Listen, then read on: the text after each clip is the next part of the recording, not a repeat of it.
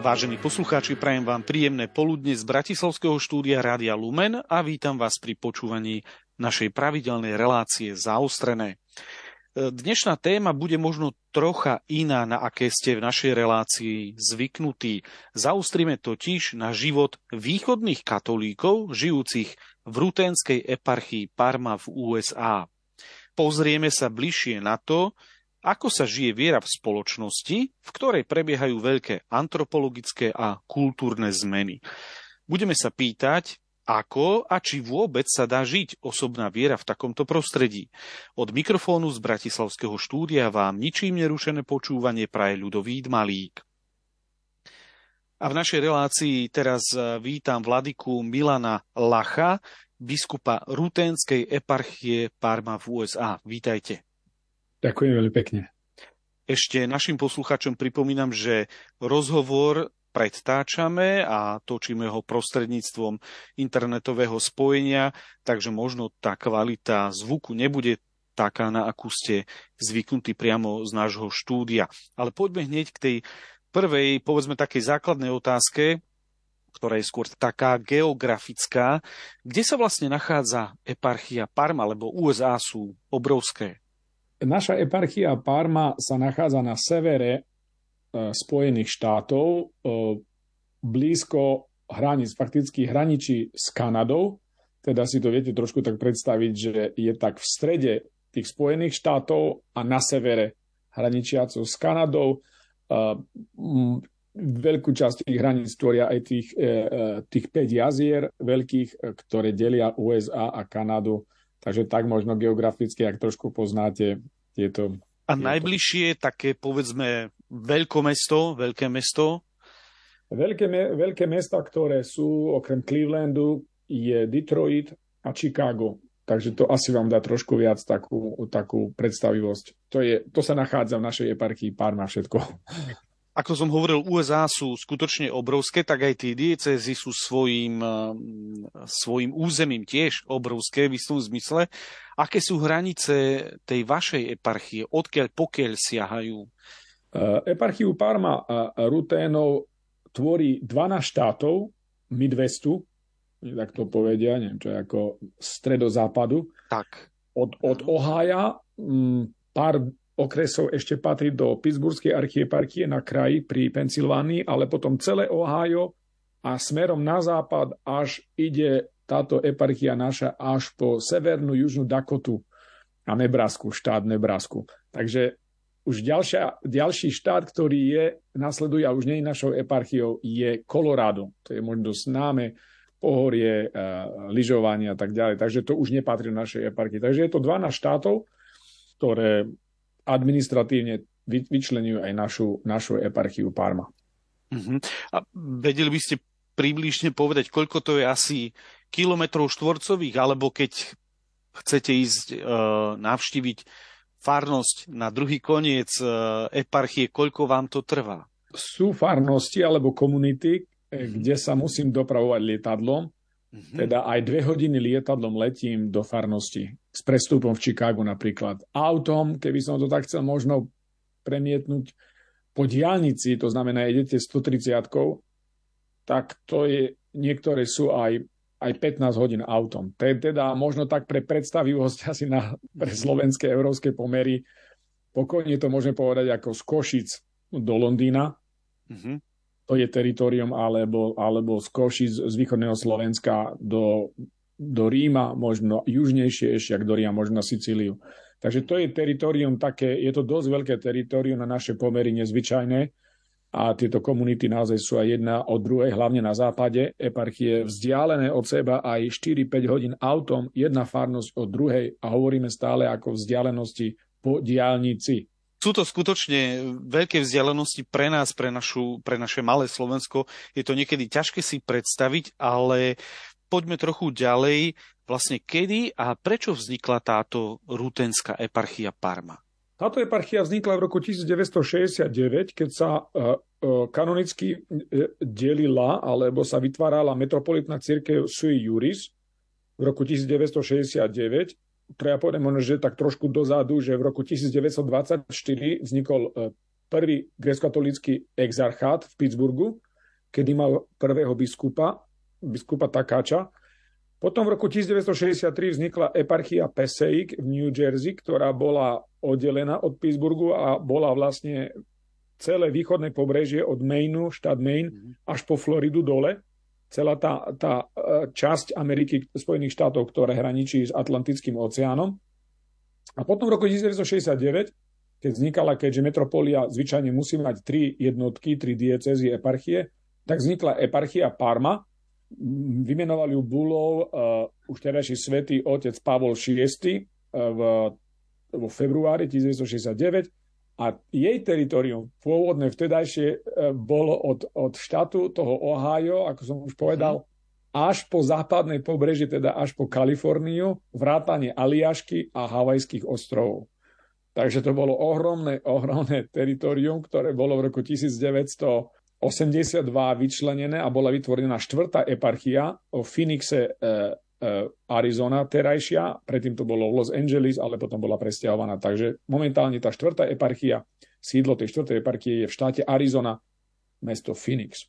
USA sú krajinou pristahovalcov a keď sa zriaďuje, keď vzniká nejaká nová dieceza či eparchia, tak sa nezriaďuje iba tak, ale zriaďuje sa pre veriacich. Odkiaľ pochádzajú veriaci eparchie Parma? Pôvodní veriaci eparchie Parma pochádzajú práve z východného Slovenska, takisto z teritoria Mukačevskej eparchie v dnešnej Ukrajine, či časti severo-východnej časti Maďarska, ale takisto aj e, časti, najjužnejších časti okolo Karpát, e, Poľska, kde boli Lemkovia, gresokatolíci, Rusíni, ktorí potom akcii Výslav 47, ako vieme, boli presunutí ďalej a boli vysťahovaní odtiaľ. Takže môžeme povedať, že z pôvodného Rakúsko-Uhorska, z tej časti, kde sa nachádza, ako som opísal, východné Slovensko, e, najzápadnejšia časť Ukrajiny, Podkarpatská Rus, severovýchod Maďarska či e, najjužnejšie časti okolo Karpat Polska. Oni prišli ako prví e, pred 150 rokmi, keď bolo potrebné e, fyzická sila a agenti prichádzali, z bani aj z týchto hud alebo do, do, do, do vtedajšieho Rakúsko-Uhorska a teda tí pôvodní prví veriaci pochádzali od nás. Málo kto vie, a to je dobre, možno chcem využiť aj to povedať, že z dnešného územia Slovenska sa vysťahovala do Spojených štátov jedna tretina obyvateľov.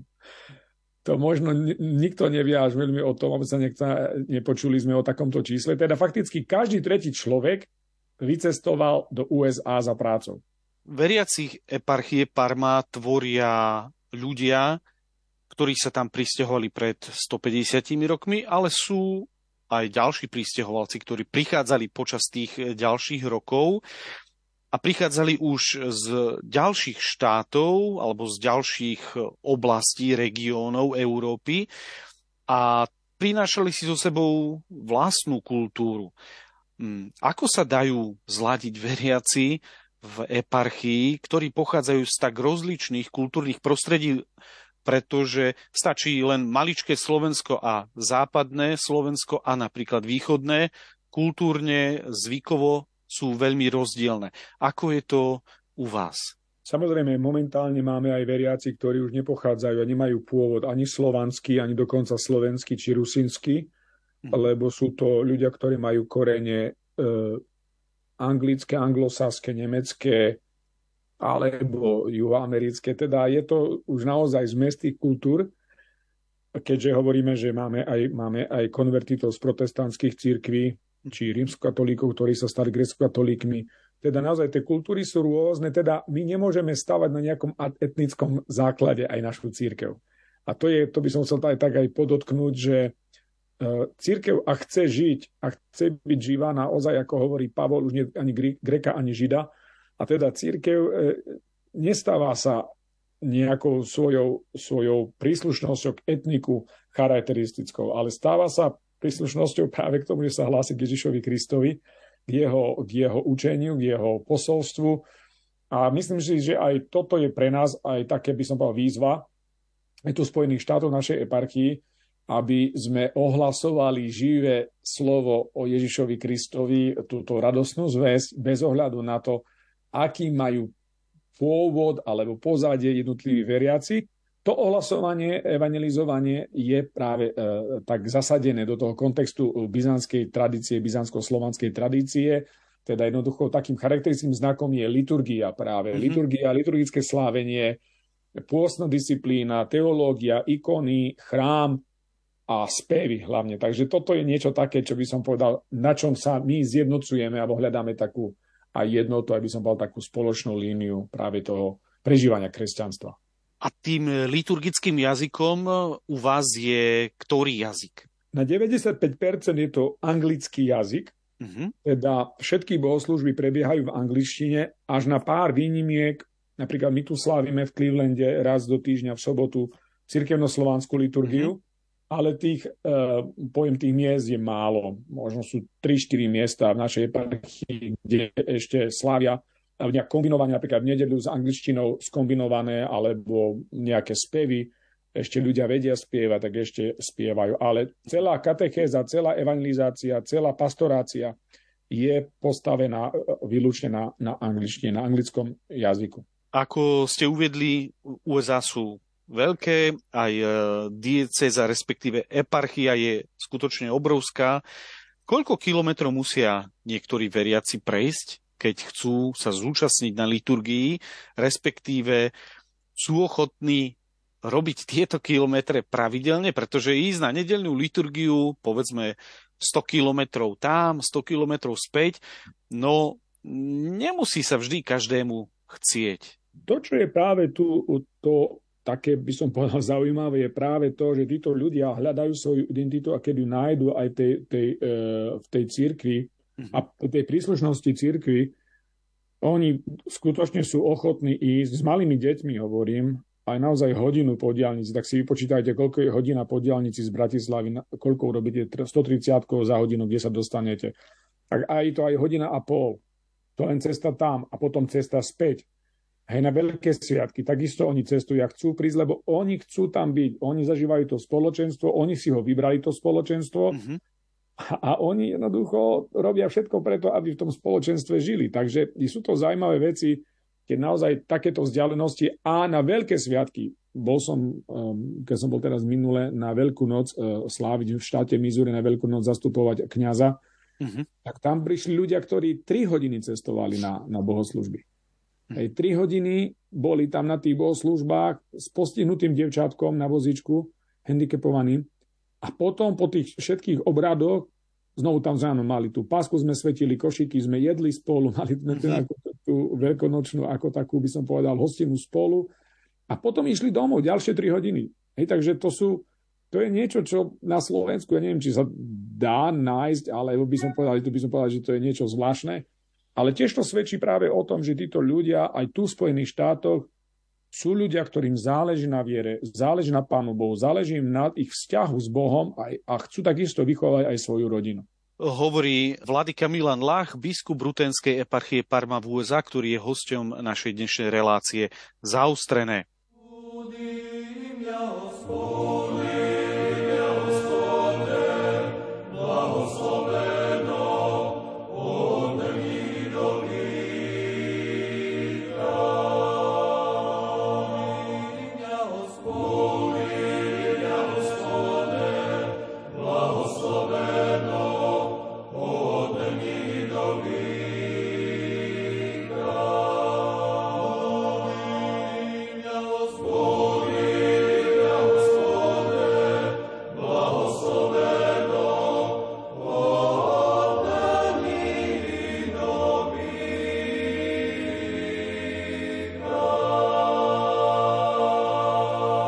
Poslucháči, počúvate reláciu zaustrené, v ktorej sa venujeme téme života veriaceho katolíka v modernej spoločnosti USA.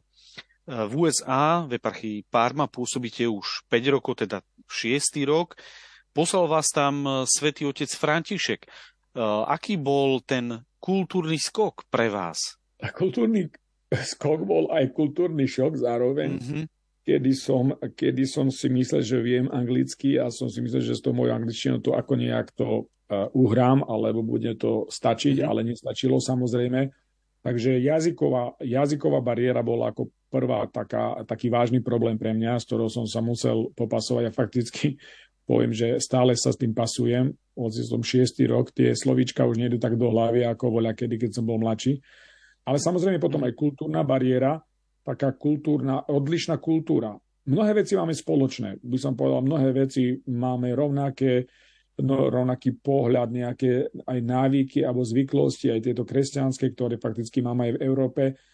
Ale ten prístup k veciam alebo to rozmýšľanie tých ľudí je iné. Je iné a som si musel na to zvykať a jednoducho aj takou, s takou, by som povedal, s takým rešpektom, aj s takou pokorou sa učiť tieto jednotlivé veci, lebo ja som bol ten, ktorý som bol prišielcom. Teda ja mhm. som bol ten, ktorý, ja som si tu nemohol nejak to tu, že ja som tu prišiel a teraz ma počúvajte, lebo ja som tu biskup a toto tu neplatí.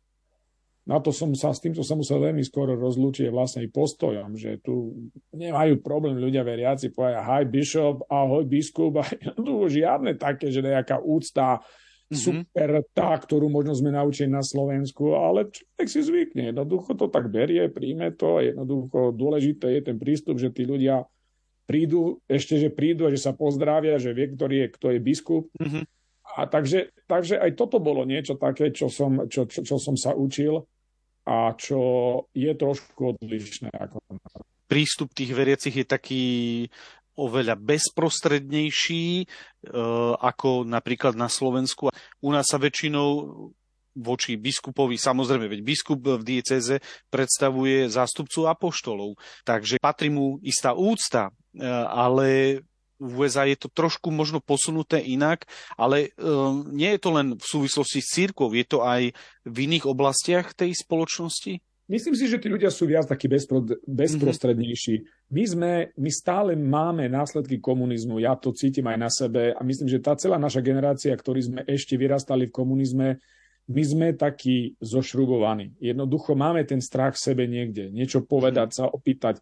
Tí ľudia sa vám prihovoria kdekoľvek. Ja keď idem po Driasniku aj cestujem alebo tak, mm-hmm. oni nemajú problém sa opýtať, že z ktorej cirkvi ste, že ja som pravoslavný, a že vy ste z ktorej cirkvi, lebo vás to, a to je super, jednoducho úplne nejaké reakcie, kde, na ktoré na Slovensku by som marne čakal niekde na nejakej mm. benzínke alebo nejakom McDonalde, že ma niekto oslovoval, práve preto, že som oblečený v reverende, v podriasniku a jednoducho z úsmev na tvári vás osloví. Rozumiete, ten, ten prístup je tých ľudí trošku práve že iný. Ja hovorím, to je práve tá Amerika. Oni sú slobodná krajina 200 rokov, nezažili to, čo sme zažili my, a myslím si, že aj preto aj ten prístup k tým biskupom, ja nehovorím, že to je niečo zlomyselné. Je to jednoducho kultúrny prvok tej krajiny, kde žijeme, tu USA a, a takto myslím, že treba brať a z toho treba aj vychádzať, aby som povedal, aj využiť to práve mhm. preto, mm-hmm. tú dostupnosť tých ľudí, že nie sme niekde izolovaní, niekde od, od, odizolovaní od ľudí, ale že sme s nimi a jednoducho to je to, čo, čo myslím, že asi potrebujú ľudia mhm. cítiť. Mm-hmm. Katolíkov na Slovensku, či už latinského alebo východného obradu, trápia isté obavy o to, ako bude vyzerať viera napríklad o 50 rokov.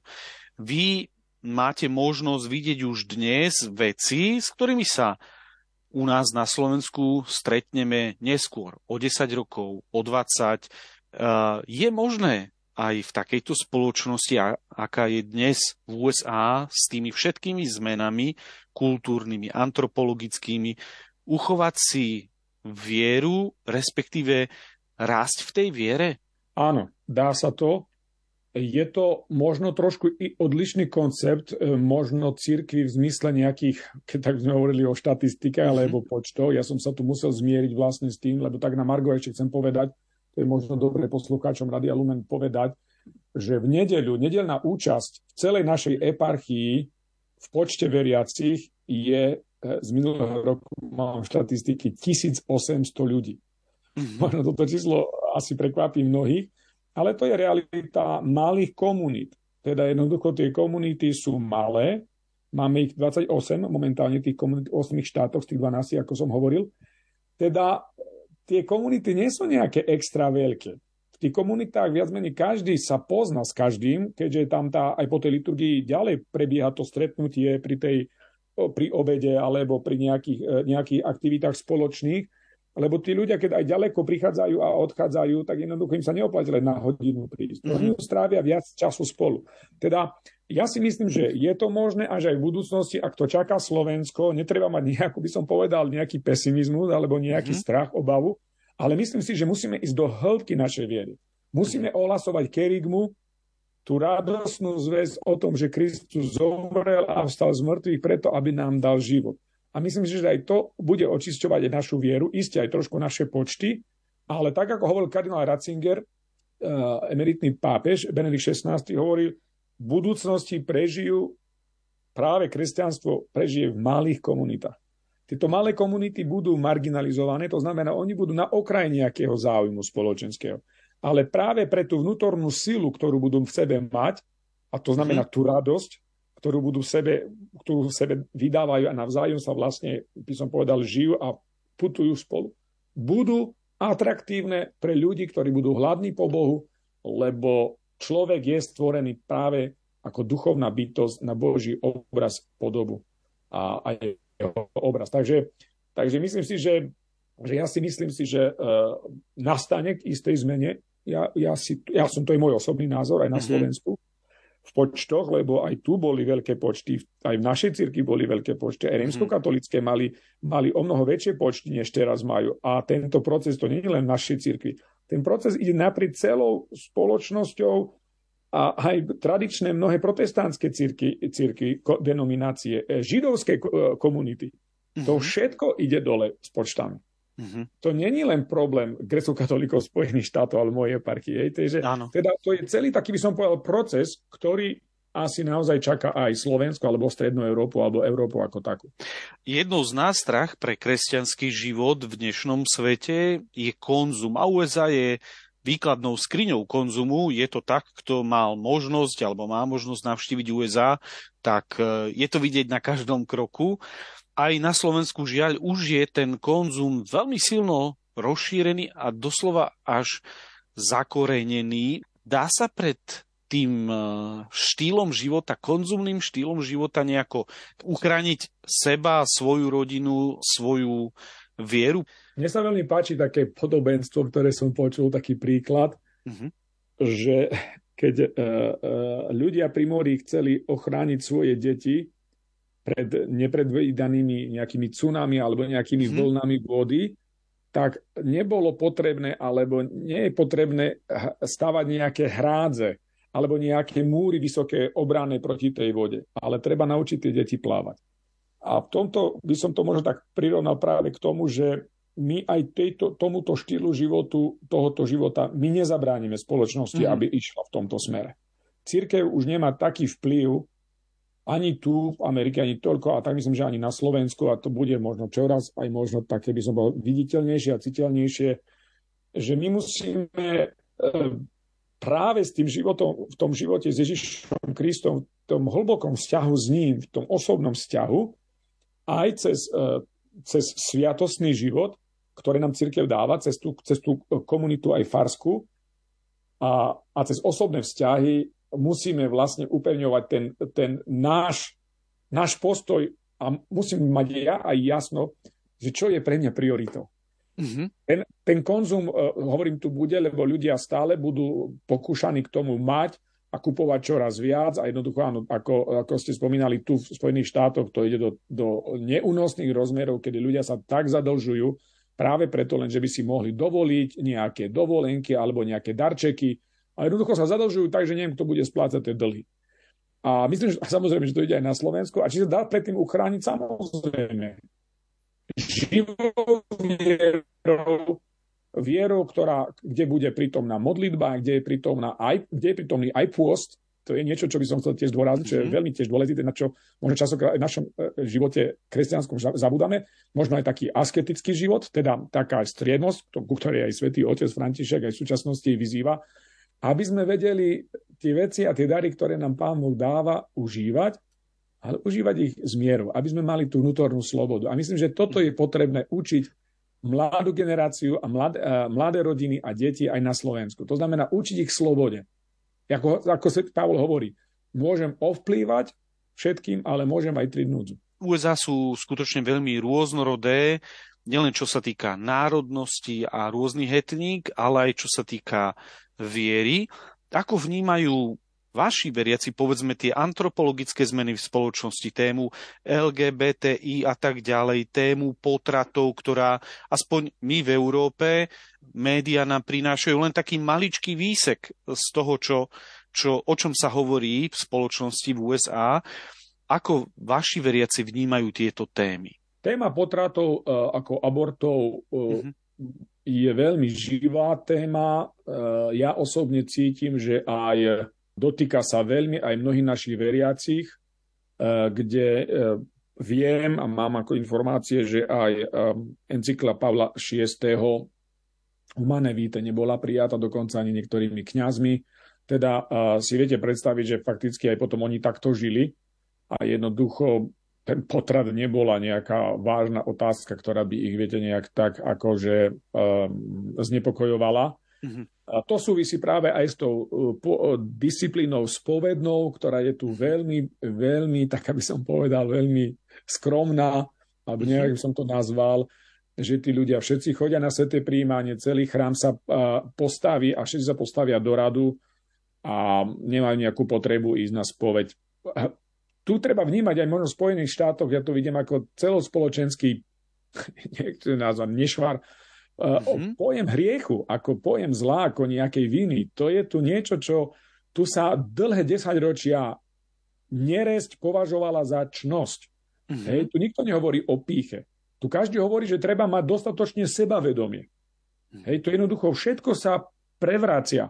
Všetko tá spoločnosť ponúka a samozrejme, keď tí ľudia nie sú vedení, formovaní kňazmi, biskupmi, nami, potom samozrejme oni stratia úplne aj ten pojem toho, tej viny, prečo oni by mali sa nejak trápiť tým, že, že jednoducho boli na potrát, alebo jednoducho, že by mali nejaké, nejaké výčitky. Takže je to tu dosť tak zanedbané v tomto. Samozrejme, že to nie všetci sú e, ľudia a veriaci, ktoré naozaj veľmi im to záleží a záleží naozaj, že robia tie pro-life aktivity v mnohých odvetiach, o mnoho viac aj v tých farnostiach, by som povedal, než na Slovensku, keď takto porovnávam trošku. Mhm. A takisto aj téma LGBTI je veľmi živá, lebo sa dotýka skoro každej rodiny, keďže už aj mám informácie, že mnohí z našich e, rodín, e, ako možno rodičia sú praktizujúce, ale ich deti už nie sú praktizujúce. Uh-huh. A mnohé z nich už postupili aj tie operácie, aby, e, aby jednoducho sa dali preoperovať na iné pohľavie. Takže je to téma veľmi živá, veľmi otvorená a myslím si, že ešte sa o tom bude rozprávať, aj sa rozpráva a to keď možno povieme také detaily, ako že, že ako už tu boli prípady, bol tu prípad už jednej e, e, rímskokatolíckej dieceze, kedy do seminára prišiel chlapec, ktorý bol mhm. žena. Ej, a jednoducho uh, dávajú si veľký pozor už aj na to, že aké sú zapísané v matrikách, lebo oni si žiadajú byť prepísaní a tak ďalej. Takže je to veľmi téma, veľmi, by som povedal, aj taká smutná, keďže tie kliniky na, na tie chirurgické kliniky, e, ktoré e, pod, e, robia tie výkony chirurgické, to rastú ako huby po daždi. Prečo? Mm-hmm. Dôvod je prozaický. Sú za tým veľké peniaze. To znamená veľký biznis. A jednoducho, čo je tu biznis Amerike, toto letí. Hej, takže treba to vidieť aj z tejto strany. Lebo aj tie mnohé zákony, ako viete, tu môžu sa 13-14 ročné deti dať preoperovať bez súhlasu rodičov. To sú strašné veci. Hej, a toto ja aj tak nalieham, aj vás pozbudzujem na Slovensku. Nedo, nedovolte toto, aby toto uh-huh. legislatíva Slovenskej republiky prijala. Jednoducho uh-huh. to sú vaše deti a jednoducho, ak si oni chcú, ktorí zavádzajú tie zákony, na svojich deťoch toto skúšať, nech si to skúšajú. Uh-huh. Ale vy sa naozaj postavte voči tomu razantne, že jednoducho na vaše deti nemá nikto právo a keď deti sú ešte maloleté a oni nevedia si vytvoriť svoj názor, my dospeli berieme zodpovednosť a máme sa vyjadriť k tomu jasne, zreteľne a ktokoľvek potom, malo by to sa aj prejaviť aj potom pri, možno pri voľbách, lebo všetky mm-hmm. tie strany sa vyjadrujú k niečomu, aby aj my ako kresťania sme jasne povedali svoj postoj k týmto veciam. Mm-hmm. Hej, takže to vám hovorím ako skúsenosť, ktorá tu v Spojených štátoch je. A, mm-hmm. a takto sa to, sa to preniesie aj na Slovensku. A s tým musíte rátať.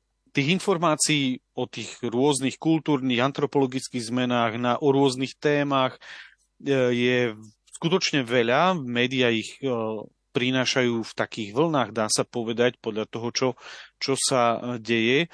Ale veriaci niekedy môžu mať pocit, že možno zo strany cirkvi chýba nejaké jasné slovo alebo nejaká autorita. Ako je to v, v USA, vo vašej eparchii, alebo možno aj v, niek- v rímskokatolických diecézach? Je tam ten hlas, to slovo biskupa počuť? Americká biskupská konferencia sa vyjadruje všetkým mm-hmm. týmto témam a tie vyjadrenia sa dajú samozrejme nájsť. Sú to veci, ktoré, o ktorých diskutujeme aj my na tých plenárnych zasadnutiach, ktoré máme e, dvakrát do roka. Jedno je také dôležitejšie v Baltimore na jeseň a potom to letné je už niekde inde, nemá takú, až, takú by som povedal váhu, ale sú dve stretnutia, kedy sa o týchto veciach hovorí. Takže zo strany biskupov nemám pocit, že by bolo nejaké silencium, nejaké ticho, mm-hmm. kde by ľudia nemohli mať jasno, čo hovoria biskupy a, čomu, a aký postoj k tomu majú. Iná otázka je možno v tých farnostiach, ako sa robí katechéza, ako sa učí katechizmus katolíckej církvy, ako sa vyučuje dospelých. Hej. Veriaci napríklad v našej eparchii, aj vlastne na základe synodálneho procesu, z tých výskumov sme prišli k tomu, e, také uzáverov, že ľudia volajú po katechéze dospelých. Ľudia chcú mm. sa vzdelávať aj v týchto otázkach, aj v týchto oblastiach a jednoducho my sme tu preto, aby sme im pomohli, lebo to je aj súčasťou a pomocou aj úlohou cirkvy, úlohou biskupov a kňazov práve ten, ten, ten úrad, úloha pastiera. Teda aj ja, keď vidím aj tie veci, ja sa snažím, my sa snažíme napríklad cez náš e, eparchiálny časopis, taký e, štvoročník, taký e, magazín, k týmto mm-hmm. otázkam sa taktiež vyjadrovať práve cez takú katechézu, aby sme tých ľudí my usmerňovali, aby sme im hovorili, že čo je zlé, prečo je to zlé, a prečo je to hriech? Hej? To sú také veci, ktoré naozaj tí ľudia mnohokrát nepočuli. Ja som napríklad mal skúsenosť, to môžem vám povedať, zo spovede, kedy prišiel pán v rokoch kolo 60 a mi povedal, biskup, ja som nevedel, že pornografia je ťažký hriech. A mhm. preto sa teraz z neho vyznávam. Hej? Takže, viete, to je o tom, že ako tí, ľudia, ako tí ľudí my formujeme, ako my, ich, ako my ich katechizujeme, ako my im hovoríme o tom. Takže to je taká veľká výzva. Myslím, že aj tu v Spojených štátoch aj pre mňa osobne. Na Slovensku sme mnohí možno naučení na istú a je tu tak, taká istá zvyková alebo možno kultúrna viera. Ja nechcem povedať, že e, je to vždy zlé, e, takýto spôsob e, viery, ale dnešný svet je oveľa komplikovanejší, oveľa náročnejší. Čo podľa vás by dnešní veriaci mohol urobiť, aby obstál v dnešnom svete pred Pánom Bohom a pred e, vlastným svedomím. A ako ste povedali, ja súhlasím s vami, aj tá zvyková viera je veľmi dôležitá na počiatku. Mm-hmm. Každý z nás sme tou zvykovou vierou prešli, môžeme povedať si, lebo sme ich dostali od našich rodičov, za čo im máme byť vďační. My nemôžeme ani túto formu nejak podceňovať. Ja trošku mám taký dojem, že dávame to tak nábok, ako že jo, taká zvyková viera, no buď mhm. vďačný, že máš tú zvykovú vieru aspoň e, na začiatku, ale jednoducho neuspokoj sa s tým a ráz, e, e, snaž sa rásť v tejto viere, aby to neostalo naozaj, ak nejaký dospelý muž by bol nejakých v, deč, v, detských, v detských nohaviciach alebo nejakom kabátiku, ktorý je opnutý, ktorý sa už zadu mhm. trhá. Hej, také prirovnanie. Práve preto, že aj naša viera má rásť. A keď sa pýtali, že čo treba robiť, jedno, jednoznačne som za to a pozbudzujem naozaj aj bratov a sestry na Slovensku, či biskupov, kňazov, ale aj veriacich aktívnych lajkov, aby sme evangelizovali, aby sme sa so svojou vierou delili s inými, mm-hmm. aby to nebola naša súkromná záležitosť a aby sme e, katechizovali sa navzájom, aby sme prijímali skutočne učenie katolíckej církvy e, s, s dôverou, že aj naši pastieri, aj tá 2000-ročná tradícia církvy katolíckej má svoju dôležitosť a má svoju tradíciu a má svoju vážnosť. Teda aj, aj tieto hodnoty nepodceňovať a nezahadzovať ich len preto, lebo je to staré, alebo nie všetko, čo je ešte staré, je aj nehodnotné. Lebo práve, že staré obrazy, staré e, pamät, pamätihodnosti antické majú veľkú váhu. A týmto chcem povedať, že naša viera samozrejme není muzeum a není ano. muzeálny artefakt, ale niečo živé, niečo, čo hovorí do môjho života dnes, kedy Ježiš Kristus má byť prítomný v mojom živote a my máme prežívať práve tú prítomnosť jeho v tých podmienkach, do ktorých nás Pán Boh dnes stavia. Hej? My mhm. nevieme, my sme pred rokom ešte nevedeli, čo sa bude diať na Slovensku. Pozrite, ak sa veci zmenili. Hej? A mhm. jednoducho, už akokoľvek sa veci budú meniť, my nevieme, čo bude o rok. Ale my vieme ako kresťania jedno, že s nami Boh. Hej, že Boh je s nami, že Emanuel, ktorý prichádza aj na svet práve aj do týchto, v týchto dňoch, keď očakávame na, uh, uh, ho na Vianočné sviatky, na Božie narodenie, že my máme vedomie, že Boh je s nami. A že čokoľvek sa bude diať, on nás neopustí. A čo rodiny, ako vyzerajú aspoň tie vo, vo vašom okolí alebo uh, vo vašej uh, eparchii, v tých komunitách, ktoré máte na starosti, aké sú tie rodiny, majú viac detí, menej detí, tiež musia zápasiť povedzme s nejakými ekonomickými ťažkosťami, ale takisto aj s výchovou e, detí v rodinách. Ako to tam vyzerá? Áno, tie rodiny samozrejme nie sú nejak vyňaté z, tejto, mm-hmm. z tohoto kultúrneho kontextu Spojených štátov, takisto samozrejme musia čeliť rôznym aj ekonomickým, e, by som povedal, výzvam, E, nie je to to, čo mnohokrát na Slovensku sa predstavuje, že Američanom je zlatý život. E, mnohí z nich musia mať dve, tri práce, aby uživili mhm. rodiny. A neviem, kto na Slovensku, dobre, čes výnimkám, ja rešpektujem každého, ale že má, musí mať dve, tri práce, aby dokázal splácať dlhy alebo splácať účty, e, faktúry, ktoré má. Hej, to chcem na tako na Margo povedať to, že ten život tu je dosť zdravý, aj tie ceny, aj ceny služieb a vlastne aj inflácia, aj tu išlo hore. Tu všetko išlo hore. Takisto ako na Slovensku, keď som bol teraz pred pár dňami, som sa vrátil, tie ceny benzínu, e, energií, práce, e, robili mi strechu prednedávno, takisto, mhm. takže e, sa čaká za jednotlivými materiálmi veľmi dlho, lebo stavebnými, lebo ich nie. Teda jednoducho tá, tie rodiny tu sú vystavené takisto tomuto tlaku, sú to viac početné rodiny, nie je to vždy pravidlo, ale tie rodiny, ktoré máme, tých pár mhm. rodín, ktoré máme aj v tých chrámoch, našich, našich celých tých komunitách, sú to rodiny, ktoré majú, majú, majú aj 3, 4, 5, aj 6 detí. E, samozrejme, že máme aj rodiny, keď sú mladé rodiny, že majú jedno, dve začiatku, ale sú to ľudia e, rozhodne, ktorí sú pro-life. To sú ľudia, mhm. ktorí sú otvorené životu, chcú mať deti a hoci možno skromnejšie žijú, a to vidíte aj na oblečení alebo tak, nemám dojem, že by žili nešťastne alebo že boli mhm. menej šťastné. Viete, čo chcem tým povedať? Že nie práve ten materiálny, ako ten status toho, že nemá najnovšie veci a najnovšie značkové veci. Tie deti sú vychované k tomu od malička. Aj mnohé z tých rodín vychovajú deti homeschoolingom, teda mhm. jednoducho majú doma školu, nechodia do škôl. To je aj práve dôvod práve toho, že nedôverujú aj tomu systému, ktorý vlastne na tých štátnych školách vychováva deti práve aj k tým hodnotám LGBTI, otvorenia a tak ďalej. Teda je to pospájané, ale nie je to zase tiež pravidlom. Sú deti, ktoré chodia do cirkevných škôl, alebo dokonca aj do, do štátnych škôl. Máme aj takéto prípady. Takže tie rodiny naozaj e, potrebujú podporu. To vidím, aj to považujem aj takú za jednu z mojich takých aj tých takých, by som povedal, úsilí pastoračných, e, ktoré aj na budúci rok chceme rozvinúť, aby sme tým rodinám boli bližšie, aj že by kňazi boli odbornejšie, by som povedal, pripravení na to aj takou formou coachingu, aby sme aj z kňazských manželských párov, ktoré máme, ktoré samozrejme budú do toho chcieť ísť, aby sme pripravovali takýchto, e, takýchto trénerov vo farnostiach a že by sme boli otvorení práve tým, ktorí možno nie sú veriacimi našich spoločenstiev že budeme pomáhať a chceme pomáhať ľuďom bez ohľadu na to, aký majú vierovýznanie, ale ak majú raz problém, eh, jednoducho treba im pomôcť. No tá rozvodovosť je tu dosť veľká. Poviem len mm-hmm. príklad. V materskej škole, ktorú máme tu jedinú, my ako grecko katolíci Spojených štátov, je materská škola, kde je 10 detičiek a z tých deti, 10 detičiek len 3 deti vyrastajú v úplnej rodine. Mm-hmm. Ale z toho treba povedať, že to je jedna rodina je nášho kniaza grecko-katolického, mhm. jedna rodina to je protestantského pastora, ktorý má tu deti. Teda len jedna rodina je, povieme, laická, ktorá žije v úplnej rodine, to dieťa žije v úplnej rodine a ostatných sedem tých detí už mhm. majú odčima a tá imamka má, má, má, má ich, jej súrodencov možno aj s dvoma, aj s troma mužmi. Hej, takže to je dosť tu také divoké a, a tá rozvodovosť, alebo tá, taká by som povedal, stálosť, vernosť v tých zväzkoch je dosť dráva. Dosť dráva a hovorím vám ako konkrétny príklad tu z Clevelandu od nás, čo si nevymýšľam.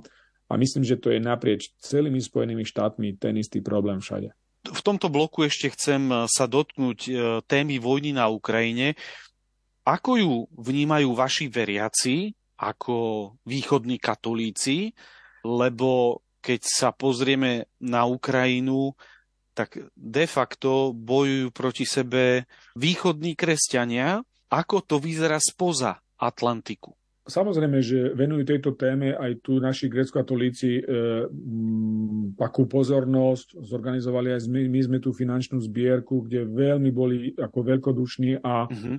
taký by som povedal štedrí na naše pomery a naše počty až nezvyčajne. A ja sa tomu teším. Samozrejme aj iné eparchie naše grecko-katolícke, tu rutenské, to isté, o mnoho takisto väčšej miere sme pomáhali práve my našej, našemu biskupstvu v Mukačeve, Vladikovi Nilovi, e, e, Luščakovi v Užhorode. A, takže tá téma bola taká živá, oni ju sledujú. Samozrejme, že tým časom, tými mesiacmi tá pozornosť ide dole uh-huh. a tí ľudia žijú svojimi problémami. Musíme si uvedomiť, že tu, na, tu v Spojených štátoch vojna nebola ako nejaký vojenský konflikt 200 rokov. Takže títo ľudia nemajú taký pojem by som povedal, tej, uh-huh. tej takej, takej, by som povedal, bezprostredného ohrozenia, než my napríklad na Slovensku, možno aj teraz v tejto chvíli, keď v susednej krajine je vojna. Alebo poznáme ešte ľudí, našich rodičov, starých rodičov, ktorí zažili druhú svetovú vojnu. Hej, takže e, trošku je ten po, pohľad iný. A je to, treba o tom hovoriť. A ja o tom hovorím a dosť sa to dotýka. Samozrejme, že dnes sú nejakí necitliví voči tomu, sú citliví, napríklad naši veriaci, keď som im teraz práve rozprával, keď som bol na Ukrajine, tie moje ako zážitky, tak som videl na tých tvárach skutočne takú, takú hrôzu. Mm-hmm. To znamená, nie je to niečo pre nich, čo by im bolo jedno. Hovorí Vladika Milan Lach, biskup Rutenskej eparchie Parma v USA, ktorý je hosťom našej relácie Zaustrené. Wow.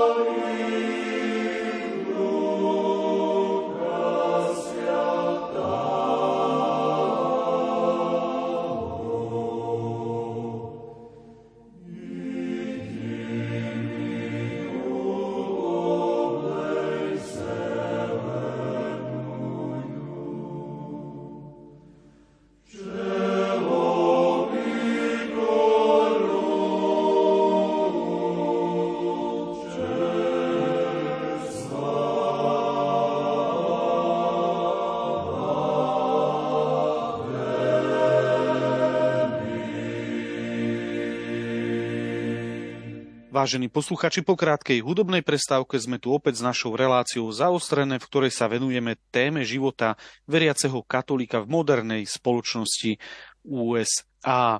Už e, s prvými vlnami emigrantov zo Slovenska do USA prichádzali aj slovenskí kňazi. Dnes je ale situácia taká, že duchovných povolaní na Slovensku začína byť málo. Aký je trend v USA? Tie trendy e, samozrejme prechádzajú rôznymi štádiami a po týchto e, mnohých škandáloch, ktoré sa tu odohrali, mm-hmm. sexuálnych škandáloch, kedy ten trend bol dosť nízky a úpadok aj povolaní, začína obdobie, ktoré tak vnímam, e, takej, takej, takej premeny, aby som povedal, ako keby sa také odrazenie od dna uh-huh. kedy mnohí biskupy, väčšina biskupov vymanila tých e, predstavených seminároch, veľmi dávajúci veľký pozor a dôraz na to, aby kňazská formácia bola veľmi dobrá a bola skutočne založená na princípoch alebo na požiadavkách e, e, dikastéria pre vzdelávanie, katolickú náuku, výchovu vatikánskeho dikastéria. Teda myslím si, že a ja tak bádam, že tých povolaní nechcem povedať, že nejak vo veľkom, hmm. že nejakých príbuda, ale čo počúvam z jednotlivých tých biskupstiev, začínajú mať viac povolaní, lebo sa im viac venujú, viac sa modlia, väčší dôraz dávajú na to a samozrejme, lebo vidia aj tí chlapci, viac takú autenticitu u tých kňazov, s ktorými sa stretávajú. Teda berú to ako niečo, čo sa, ten trend by som povedal, že, že je taký vzostupný, i keď samozrejme tých kňazov nikdy tu nie je dosť. Momentálne asi polovica katolického kňastva, kléru, uh-huh. je spoza hraníc USA. Teda je to tak 50 na 50. Hej. Takže teda aj napríklad v našom prípade ako ste sa zmienili, áno, my máme, takisto ja som niektorých kňazov pozval, e, či už zo Slovenska, a, a, z Mukačevskej parky, alebo mm-hmm. z mhm. Maďarska, ktorí prišli nám tu pomáhať a ja si to tiež uvedomujem, že do istej miery ešte môžeme chodiť a žiadať, ale ja viem, že musíme aj my sa snažiť tu. Samozrejme, ja som tiež podnikol už nejaké kroky, sme podnikli, mali sme nejakých aj kandidátov zo Slovenska, Máme tu momentálne kandidátov aj zo Spojených štátov, Američanov, ktorí mm-hmm. chcú byť kňazmi. Samozrejme, e, ten proces je trošku taký, by som povedal, dávam na to veľký pozor, koho príjmeme do seminára, lebo tá kvalita je veľmi dôležitá a hlavne tá duchovná, hej, aby, aby sme my veľký dôraz aj my biskupy dávali na to, koho prijímame, mm-hmm. aké sú kvality, aké je zázemie pozadia aj toho kandidáta, aby sme potom nemuseli robiť nejaké, by som povedal, v kňastve veci, ktoré ako by sme mali riešiť nedostatky, alebo tie, ktoré už ako biskupy takisto musíme riešiť, aby sme zamedzili nejakým neporiadkom alebo nejakým mm-hmm. neduchom uh, medzi klérom. Toto je, myslím, niečo, to je cesta aj taká, by som povedal, možno cesta taká pokornejšia. Nebudú tie počty veľké, ale niekedy a určite bude platiť to pravidlo, že uh, menej je viac. No a ešte na záver posledná otázka. Nejaké také krátke povzbudenie pre veriacich na Slovensku. Sme vlastne v týždni, kedy bude štedrý deň, bude narodenie pána, jeden z veľkých sviatkov našej církvy. Nejaké krátke povzbudenie. Ja by som chcel na záver možno tejto relácie vám všetkým práve v týchto dňoch prípravy na Vianoce popriať skutočne dar pokoja. Boží dar pokoja a, a radosti. Lebo tým Božím pokojom, tým kniežaťom pokoja je samotný Boh. To je dar Boží. My aj našej spoločnosti, my si ho nevymyslíme, my si ho ne, nenaordinujeme z hora, ani z dola, ani nejako ináč, iba ak sa otvoríme Pánu Bohu a jednoducho príjmeme Jeho ako najväčší dar. A toto by som chcel popieť aj celej slovenskej spoločnosti, ktorú vnímam ako naozaj e, rozdelenú. Je mi to veľmi ľúto, a myslím si, že tomu chcem pozbudiť každého jedného občana Slovenskej republiky bez ohľadu náboženskej príslušnosti. Hľadajme cesty k sebe. O to vás prosím, skutočne, lebo s bolesťou vnímam to aj s takým smutkom. E, my môžeme mať každý nás iný názor, e, je to normálna vec, na tom nie je nič čudné, ale hľadajme jednotu a hľadajme to pekné, čo nás spája. Lebo myslím, že to je to ľudské a to je to, to to Božie v nás, v každom z nás, že by sme mali jeden k druhému bližšie. Nie len počas týchto Vianočných sviatkov, ale počas celého roka a počas všetkého toho, čo nás čaká, čo nevieme, čo nás čaká, aby sme vedeli, že patríme k sebe. Našim hostom bol vladyka Milan Lach, biskup Rutenskej eparchie Parma v USA. Ďakujem za takúto nadielku účasť v štúdiu a v relácii. Všetko dobré všetkým poslucháčom Rádia Lumen. Technicky na relácii spolupracoval Matúš Brila, hudbu vybrala Diana Rauchová a od mikrofónu z Bratislavského štúdia vás pozdravuje Ľudovít Malík. Hospodin,